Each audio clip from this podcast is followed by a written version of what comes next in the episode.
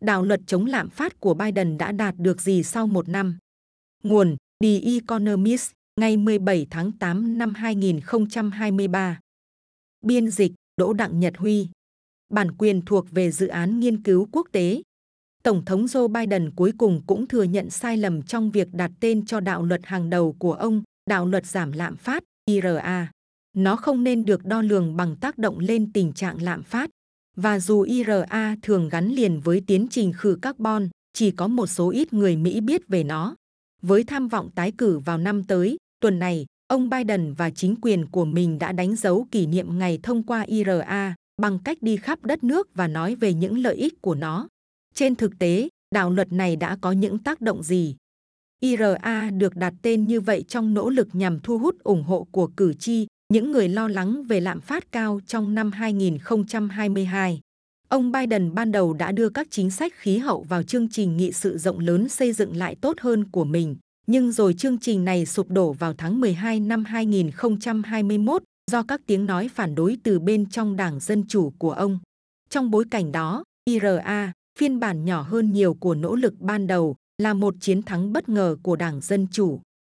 Đạo luật này có 3 thành phần chính, cung cấp tín dụng thuế và tài trợ để khuyến khích các dự án năng lượng xanh, mở rộng dịch vụ y tế do chính phủ trợ cấp và giảm chi phí thuốc theo toa và sửa đổi luật thuế để thu thêm tiền từ các tập đoàn. Không phải tất cả các điều khoản này đều đã đi vào hiệu lực. Các dự án lớn cần có thời gian để lập kế hoạch và xây dựng.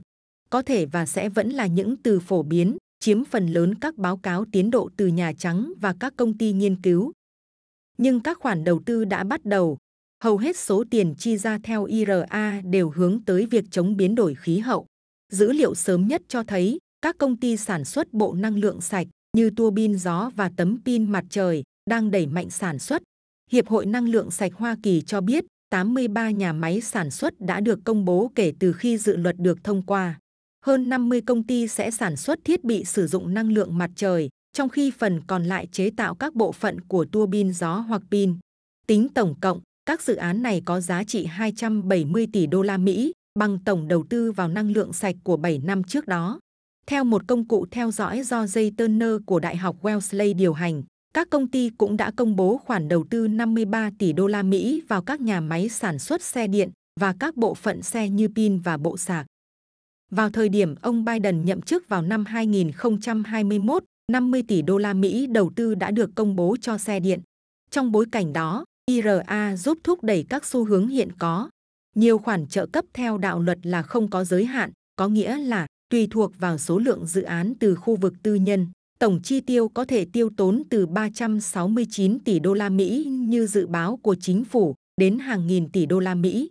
Một số khoản trợ cấp được gắn với các mục tiêu phát thải, do đó, ít nhất là theo quan điểm của công ty tư vấn năng lượng Út McKenzie, các khoản tín dụng có thể được cắt giảm vào cuối những năm 2060. Những ưu đãi đó sẽ có tác động mạnh mẽ đến khả năng đạt được các mục tiêu giảm phát thải của Mỹ.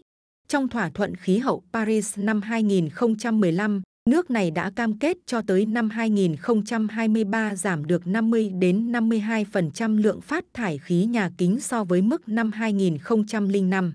Một nghiên cứu đăng trên tạp chí Science vào tháng 6 dự đoán, đến năm 2035, riêng IRA sẽ giúp giảm 43 đến 48% lượng khí nhà kính so với mức năm 2005. Các chính sách khác của IRA cũng cần thời gian để có tác động rõ ràng.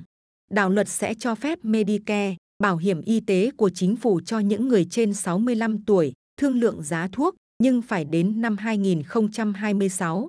Trong thời gian đó, các biện pháp nhỏ hơn sẽ đi vào hiệu lực. IRA giới hạn chi tiêu tự trả mỗi tháng cho insulin của mỗi người thụ hưởng một số chương trình Medicare ở mức 35 đô la Mỹ.